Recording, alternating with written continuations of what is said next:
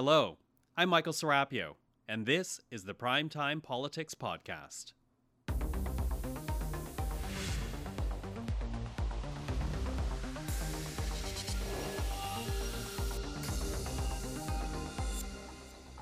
Tonight on Primetime Politics, a roadmap to national pharmacare. Today is a giant step forward for our health system. The health minister unveils the pharmacare plan negotiated with New Democrats, immediate coverage for two kinds of medications with a promise of more to come. But is a promise enough to satisfy voters who are looking for a more comprehensive program? We'll hear from the health minister's parliamentary secretary. And We'll convene our political panel to get their assessment of the deal and its merits. Plus, as of today, at 11:30 p.m. Eastern, Mexican citizens will need a visa to come to Canada. Changing visa requirements for Mexican tourists. We'll tell you why the Mexican president calls this a stain on his country's prestige. This is Primetime Politics.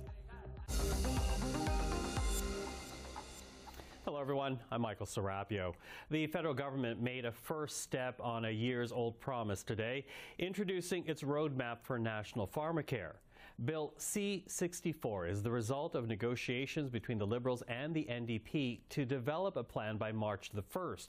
Contraceptive and diabetes drugs will be the first medications covered, with the government laying out a consultation process that will then determine the scope and the mechanics for a more comprehensive plan. This deal was achieved because our parties, every day, in every way, centered the conversation on how we can make things better. It was our only focus. We asked, how do we stand on the shoulders of all of the advocacy and work that was done before us to find answers and not differences? We found common ground only because we put our partisan interest and consideration last. I think that's what Canadians want. They want us focused on impact on making a difference, on finding common ground. Today is a giant step forward for our health system. It was made possible by two adversaries asking what we have in common rather than what separates us. It happened because we rolled the dice that cooperation yields more than conflict. I hope that it represents the politics of our future. It certainly made the history of today. Well, with more on the plan announced today, we're joined by Yasir Naqvi, Parliamentary Secretary to the Minister of Health. Uh, Mr. Naqvi, always good to see you. Thank you for being here. My pleasure. Thank you, Michael. Listen, when you look at the timeline of this, it's interesting because here we have a Parliament that will wrap up in about a year's time. But when you look at the details of this plan, your, your timeline essentially lays out uh, a year for a committee of experts to determine how to operate and finance a public pharmacare program. Are you your party de facto kicking a decision on a public system down the road? Well, uh, first of all, uh, let me just say this, Michael. I think we, we've taken a really big step in making sure that we're providing the appropriate health care that Canadians need from coast to coast to coast.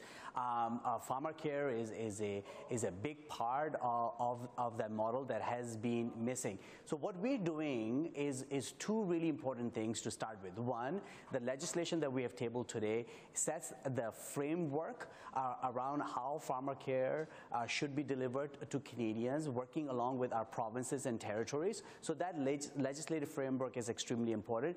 But number two, what we're saying is that we are going to start uh, by uh, giving uh, Canadians two really important uh, um, medications. One is uh, contraceptives, um, so that it's available to, to, to Canadians uh, free of charge. And secondly, medication rela rela related to diabetes, so that people can live their full life. So we're already taking two really important steps. There's other things in that legislation as well, such as the, the panel of experts that you talked about, so that we can do further work around what, uh, what the national formula looks like. But right at the outset, I think we've taken a really big step forward today. Uh, okay, I, I, get that because you know diabetes contraception, the coverage alone, as we heard from the health minister, will be about uh, 1.5 billion. But you know, if they were on their own, uh, perhaps that would be a big announcement. But but we were talking about pharmacare here, uh, and, and, for people that you know have been listening to your party campaign on this more than once, this may not be the comprehensive system that they were hoping for. Is what you are presenting here truly enough for the Canadians who supported your party in the last election? Well, you know, I will, I will say, and I said this uh, when we made the announcement, that we're choosing to be pragmatic uh, as opposed to dogmatic. Uh, we're really taking a very thoughtful and prudent way in making sure that healthcare uh, for Canadians is there. And this is not the only thing, Michael, we're doing as we come out of this pandemic to ensure that uh, public healthcare system is there for Canadians. You take the kind of investment, for instance, we're making 200 billion dollars over 10 years uh, across the country. The investment we're making for our seniors in uh, so that they can age with dignity. The Canadian Dental Care Plan that uh, that we have announced, uh, plus the farmer pharmacare. I mean, we are really sort of focused on making sure that the entire spectrum of healthcare is is there for Canadians by establishing a framework legislation is a really important step because this has never been done in Canada. Therefore, there, therefore this is a very historic uh, piece of legislation. But we're just saying we're not going to just uh, stop at developing a framework. Let's make sure that the women in Canada have access to contraceptives so they, they, they can make choices about uh, their own lives, about their own body, and uh, diabetes uh, medication that impacts so many Canadians is universally accessible to them. Okay, and I hear what you're saying about framework here, but but I wonder, did your government back itself into a corner? Because you know pharmacare was the the campaign platform on the campaign platform uh, more than once again by your party, but since then you know we've seen spending a lot of spending on other programs. Did that spending essentially leave you not enough room to deliver the pharmacare that your party originally envisioned? Yeah, I think we're taking a, a, very, a practical, prudent approach. Um, we re recognize that there's a lot of work that needs to happen in order to have a pharmacare uh, uh, a plan put in place. Uh, we also want to make sure that we have um, different, we can compare different models. Uh, uh, you know, um, we, we doing the uh, universal accessible uh, provision of, of diabetic medication and, and contraceptive, but we're also working with, with PEI, for instance, where they have a different model in place because what we want to make sure that, that when we get to a point where, where we can make uh, eventual decisions, we can compare as to what model works best and will serve Canadians in the most uh, optimum way. Okay, you mentioned the PEI model, and that is a pilot program happening right now uh, in the province. And essentially, it covers some drugs, not all, and there is a, an income threshold to actually qualify for the program. You know, there has been this this talk amongst New Democrats that it was the Liberals just were not in favor of a public uh, system. Is that the case? Is the the more limited model ultimately what your government wants?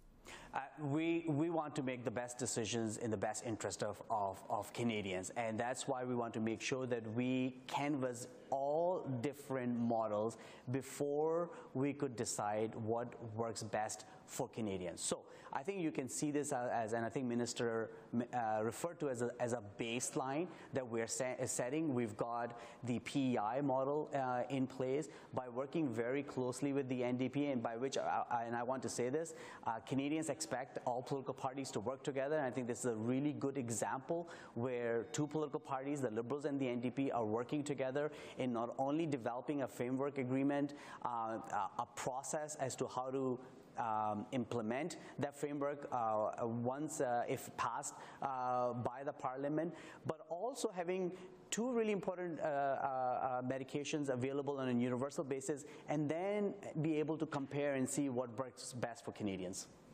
Yasir Naqvi, always appreciate the time again. Thank you for this. Thank you. Today's announcement followed lengthy and often tense negotiations between the government and the NDP, with New Democrats pushing the Liberals to table framework legislation for pharmacare by tomorrow. Here is what we heard from the NDP leader Jagmeet Singh as he reacted to the announcement today. We believe our healthcare system needs to be there for everyone when they need it. We know that by having access to medication, it's going to save people money. It's going to help our healthcare system so people don't get more sick. It's going to save money for provinces. It's going to save money for the federal government. It's a win for everyone. And so I'm really proud today that we can say that we have moved forward in this significant way. With just 25 MPs, we're able to historically move forward with national universal pharmacare covering birth control and diabetes medication and devices, and we're not stopping there. Well, joining us right now is our weekly political panel Susan Smith, principal with Blue Sky Strategy Group, Tim Powers, chair of Summa Strategies, and Anne McGrath, principal secretary to the NDP leader Jagmeet Singh. Nice to see the three of you. Nice to see you, Michael. Well, uh, perhaps not surprising, I'm going to begin with you, Anne, given the, the deal that was announced today. But you know, here we have, as expected, the two classes of medication being covered with a promise to do more. Are you disappointed that at the end of the day, this was not a wider deal that covered more, that instead of promising public pharmacare down the road, that it was more immediate? So I am always disappointed that we don't get everything, for those, those who know me. Um, but uh, what I will say is that, that we were supposed to just come up with a legislative framework. That was what was agreed to, that was the legislative framework. But because we didn't reach an agreement by the end of uh, December, which, which, was the timeline in it, we agreed to extend it to tomorrow uh, as the deadline. Uh, and, and in order to do that, one of the things we did was we upped the ante. We decided we were also going to try and get some classes of drugs in there. Obviously, I would like more classes of drugs, but uh, this is more than was actually in the supply and confidence agreement. Mm-hmm. So more than supply and confidence agreement. But you know, l- let's stick on drugs for a second here, and, and I'm going to get you in here, Susan, because some around. that, well, I'm not paying for them. But, anyways, but you know, of, of, course, the Liberals campaigned on pharmacare in the last election, as did the the NDP. Uh, but when you look at this, I'm kind of wondering if it is enough to satisfy voters who did turn the Liberals over this one policy platform. Because if you compare it, for example, to to the the number of uh, drugs that were covered under another Liberal government, Kathleen Wynne of Ontario, with her pharmacare program, that was far more, thousands more of drugs than what we're seeing here. I think you have to look at the big picture on it, Michael. Um, in the time between when the Liberals were elected in 2015 and now, we've had a pandemic. Out of the pandemic, and well, before and then out of the pandemic, we had the Canada Child Benefit.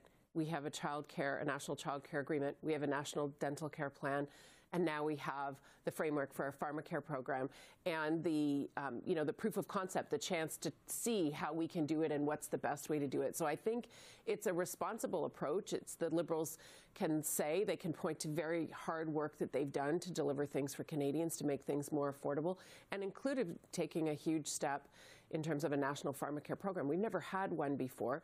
The, the, the Liberals have to be responsible with the dollars that we do have as a country, they have to manage the fiscal coffers too. So I think this is a good first step, a responsible first step, and it's also important to look at it in the context of all the other things they've helped to provide Canadians for uh, with in the next over over the past few years, and that they have going forward. Mm-hmm. Uh, Tim, what do you think? Do you think people will be disappointed, satisfied here? I, I, think time will tell on that. I mean, certainly congratulations to and the, the NDP getting more than they wanted is a good thing for them. I think the challenge for the deal perhaps is not what's in it, but the primary messenger, not Mr. Singh, but Mr. Trudeau. I mean, look, it's not a partisan comment to say right now, if you look at the polls, he's not very popular. His government's not very popular. Uh, so will Canadians accept by uh, whatever the prime minister is selling, though some of it will be legislatively entrenched? What happens should he not become prime minister and all of that? I, I kind of wonder, is this a bit like liberal daycare at the end of the Martin regime when Mr. Dryden came forward with it, and they'd hoped they'd get a deal. Um, we'll see. I think ultimately, though, people will judge whether this is a good program or not by how quickly they're able to access uh, the, the, medicine, the drugs that they need, and whether it truly will be uh, non-prohibitive to them or have uh, have limited cost. Well, you know, I do wonder about the timeline here, though, because you, when when you look at it, uh, yes, immediately you're going to be covering these these two comprehensive drugs. Uh, however, there's also going to be an advisory body to, to that's, that will be struck to determine how a pharmacare program, national pharmacare program, could be paid for and rolled out. Essentially, it looks like it's kicking pharmacare once again down the road, and we're only what about a year away from another election. Well, first of all, there, there was not agreement um, uh, at the end of December or even into like a week or so ago uh, about the model to use, right? So, so we were very, very uh, insistent that it had to be single payer, like the Canada Health Act says. Um, and we and and so we wanted to make sure that it was being delivered in a way uh, the, the same way that other parts of our healthcare system are, are delivered. The, the, Liberals did not necessarily want that, and, and that was a real sticking point. So I think that uh, what the expert panel is going to do is look at the uh, you know, what, Minister Holland refers to as the proof of concept, right? So we have the two classes of drugs that are being delivered through a single payer system, and then this expert panel will be looking at that and the financing. The other thing I want to say about that is there have been so many crazy numbers thrown around about uh, about this program. I hear uh, I hear one and a half billion, I hear six billion, I hear 40 billion. Uh, I've heard as high as 60 billion dollars. But all of the all of the reports and reviews that have been done have indicated that there are significant cost savings in addition to the positive health outcomes. And so I think that the expert panel will be looking at how does it, how are these two classes being delivered and how does that apply to the rest of the work that we have to do once we get the Canadian Drug Agency to develop the formulary of essential drugs. Mm-hmm. Does that get to, to your concern, Tim, about the, the, the former uh, Mr. Minister Dryden with his own program? Um, again, I, I think costs are obviously very important and people are going to want to pay attention to that. Also, the uptake. We've seen provinces initially say, no, we're not going to touch it. Some say, let's see the details. I mean, there will be a requirement for provincial buy, and that uh, probably the nature of the, the dynamic didn't allow for negotiations and had enough to negotiate, never mind negotiating with 10 provinces. But that's important in this. Uh, as we saw with childcare and daycare, uh, the provinces eventually had to come on board, and all of them have, I think. So we'll see where they are. And there are some provinces, and Anne knows this, Susan knows this, who want to see spending in other areas first, would rather take the money and allocate it that way. That's going to be part and parcel of this exercise. That's why I say that's not going to fall to Mr. Singh that's going to fall to Mr. Trudeau and or his government, which at the moment doesn't have the currency it did when it brought in daycare. I think what will be important, I, I, agree with Tim in terms of the timing and things. It'll be interesting to see how the Conservatives respond to this because this is a multi-stage process. Mm-hmm. The legislation has been introduced today. It's got to go through the House and it's got to get passed. Then negotiations happen, have to happen with the provinces, and then the implementation of this proof of concept model uh, is put into place. I think it's a responsible approach in the sense that we know, and I said on the show last week, though I had the number wrong. I said that I work for an organi- I work for uh, a coalition of companies that do the benefits administration in the in the country. And 97% of Canadians have some kind of drug coverage. But this is a good way to test. It's through their employers or through other programs. I think this is a good way to test if, if this is the best way to get medication out for Canadians, it, this good, I think this is a good choice of medications to use. That you know, nine million women they said eligible, nearly four million people are diabetics, and there's implications on the healthcare system when people don't take the medication that they need for their health situation. So it's going to take time. But Mr. Poilievre walked away from uh, the microphone when asked a question, not a complicated question, but he walked away. And it remains to be seen what his how his party's going to react to this and what kind of noise and what kind of hay they're going to make over something that can help Canadians. Okay. Well, and so. there are provinces that are anxious to get going on this. That's the other thing. There are some that are that are saying that they don't want any part of it, but they uh, they often say that, uh, and and did say that around childcare as well. So I think that there will be provinces that will kind of jump on board fairly quickly, and then I think other provinces will come in, come in, and that, that is how Medicare was developed in this country. Okay. Well, that is our time. Uh, thank you for this. A bit very quick question, very quick answer. Do you get to rest now? I hope so. well, well deserved rest if you get at least a couple of days. Uh, and Susan, Tim, thank you for the time. Thank you. Well, changes are coming for Mexican nationals hoping to visit Canada as tourists. Starting tonight at 11:30 p.m. Eastern Time, visa requirements will be reimposed after being lifted back in 2016. Now, this is an attempt by Ottawa to curb the number of asylum claims coming from Mexico, but certain visitors from that country will not need this extra layer of accreditation. And those are individuals who currently hold a U.S. non-immigrant visa or have a Canadian visa within the last 10 years and are traveling by air with a Mexican passport. Well, to talk about this, we're now joined by the Minister for Immigration, Mark Miller. Minister, good to see you. Thank you for being here. Good evening, Michael. So, as we said, you know, by 11:30 Eastern tonight, tourists from Mexico will have to apply for a visa. But interesting, it, it does not affect the foreign workers program. So, does this send a troubling message to Mexico that Canada wants your labor and nothing else? Well, I think quite the contrary, Michael. Uh, in our discussions with the foreign minister and the ambassador uh, in particular, they stressed the importance of our commercial relationship. Uh, and we sought, obviously, to protect it. The benefits from that relationship are bilateral, but clearly they did appreciate the fact that the, uh, the, the unsustainable flow of Mexican foreign nationals that were coming ostensibly to visit uh, were in large part, in large proportion percentage compared to peers uh, applying for asylum. So, uh, and at rates that were not at sort of par what the Immigration Refugee Board accepted. And that is something that uh, is troubling, uh, and it sent a signal for the Government of Canada to take action, which is what we're doing today. Now, uh, people that have had a visa with the US in the last 10 years or a visa with Canada in the last 10 years, so the two-year period before we remove the visa requirement, will be exempted from this, but the remainder, which we estimate to be about 40%, will have to go through biometrics and, uh, and the regular procedure that you have for, for a visa as of uh, 11.30 tonight. Okay, not interrupting the, the flow of commerce, as you say, although, you know, we have heard from the Mexican president, uh, Lopez Obrador, and he calls this decision a, a mistreatment uh, as well as a stain on Mexico's prestige. Uh, have you inadvertently insulted a continental partner here? That is absolutely not the intention. I think as a sovereign government, we are taking the responsible step in making sure that we are controlling the flow uh, uh of, of people that had come in and sought asylum uh, in a proportion that wasn't the same as what the IRB was, was seeing.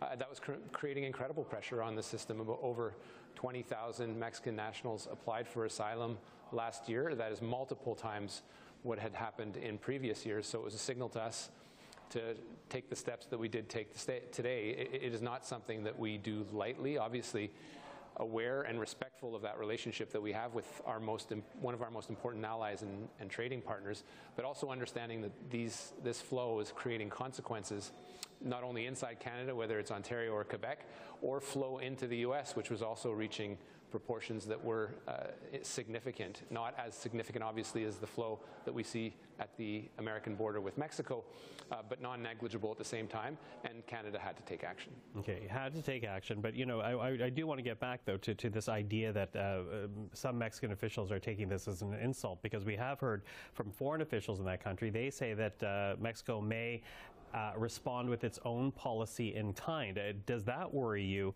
uh, of anything about this affecting, you mentioned trade, but what about, for example, Canadian tourists?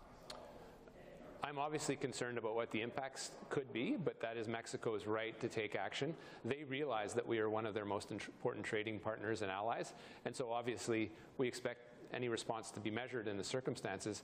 Uh, but notwithstanding that, those considerations, and they are considerable, we needed to take action in order to, to stem this flow, which was reaching proportions that were completely untenable, and that is what we are doing today, uh, obviously in consideration of all those factors.